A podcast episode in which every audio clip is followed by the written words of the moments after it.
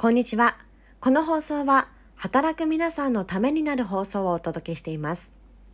さあ今日はですね、話し方が9割の本、続きをいこうと思います。この本、自己紹介と悩み相談の正解。この回を今回はご紹介しようと思います。自己紹介ってもうとにかくいろんな場面で必要ですよね。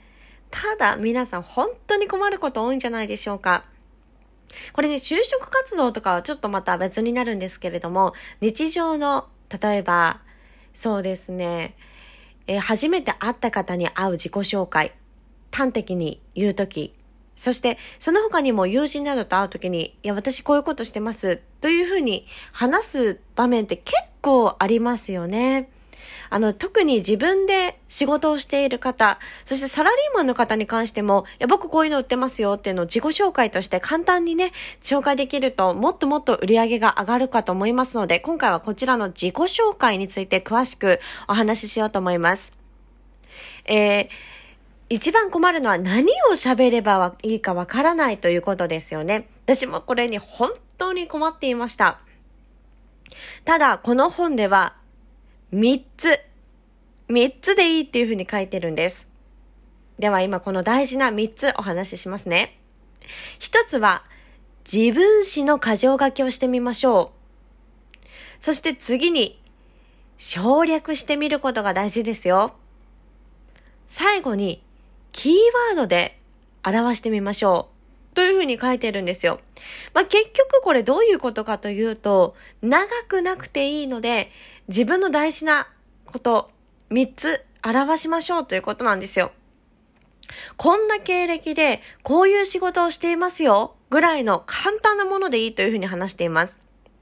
例えば私でしたらもともとテレビ局でアナウンサーをしておりまして、今はフリーでアナウンサーの活動をしながら、こういったライブ配信や声のコンテンツを作っています。これぐらいでいいというふうに言ってるんです。あなただったらどんな箇条書きができますか？例えばですね、元銀行員で、今はコンサルの仕事をしています。これぐらいでいいんですよ。で、コンサルの仕事ではこういうことをやってますよ。こういったクライアントさん見てます。ぐらいでいいというふうに言ってるんです。じゃあどうしてそんなに簡単でいいというふうに言ってると思いますか？実は、経歴より思いの方が大事だと言ってるんです。なんでその仕事をしているの？そっちの方が大事なんです。感情に寄り添いましょう。つまり、これも話し方としては、メンタルだと言ってるんです。え、先ほどの点で言うと、私を例えますね。え、もともとテレビ局、そしてラジオ放送もやっていたんですけれども、どうして今こうやったね、声のコンテンツに力を入れてるかというと、携帯一つでラジオができるなんてすごくないですか？えー、ラジオ局とかで働こうとすると、えー、マネージャーさん、そしてテレビのね、コンテンツを作っている方、ラジオのコンテンツを作っている方、企画も自分でするだけではなくて、いろんな人を通さなきゃいけないです。まあ、最低でも10人ぐらいは必要なんじゃないですかね。音を入れるミキサー、ミキサーさんがいたりですとか、本当にたくさんの人の協力がないとダメなんですよ。ただ、こういったインターネット配信だと、携帯と自分だけいれば配信できちゃうんです。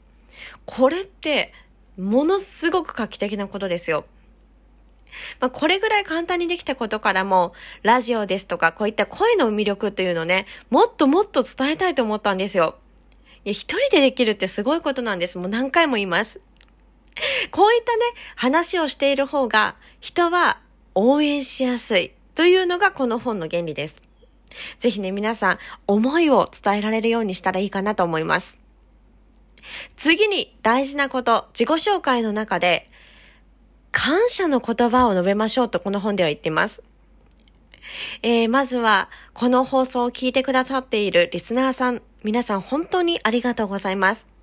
私はですね、もともとテレビ局のアナウンサーでして、今はフリーでね、アナウンサーをしながら、ライブ配信、そして声のコンテンツを作っています。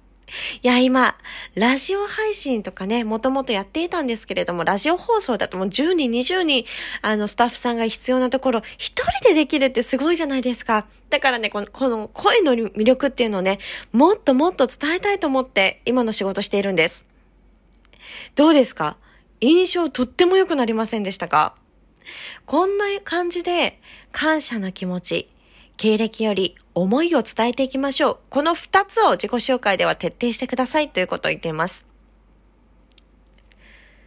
さあ、最後になります。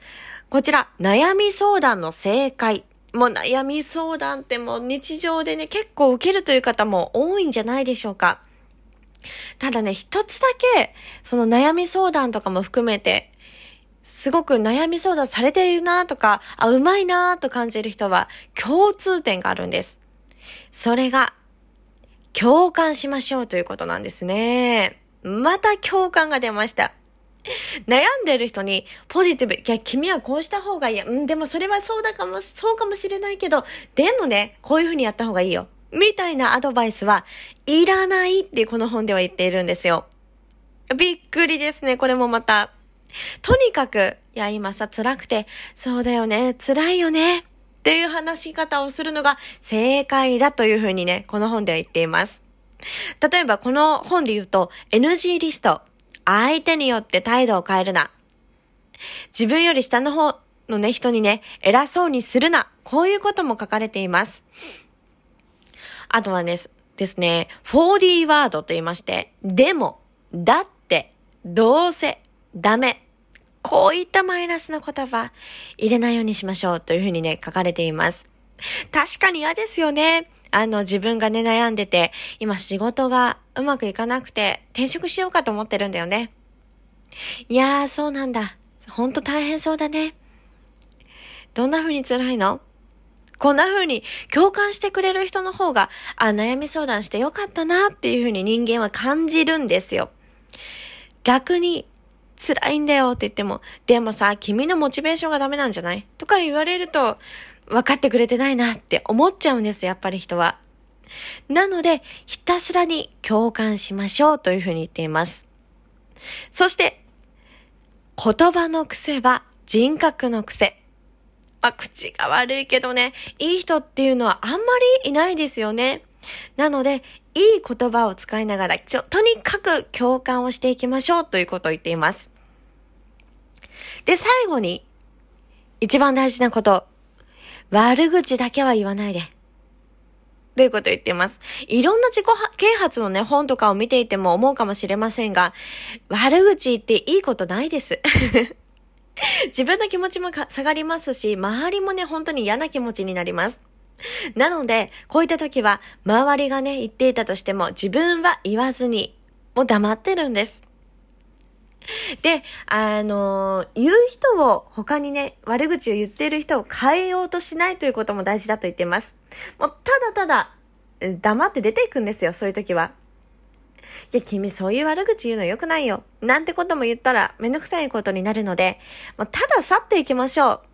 もう自己肯定感も下がりますし、いいことは全くないので、ただただ下がりましょうということを言っています。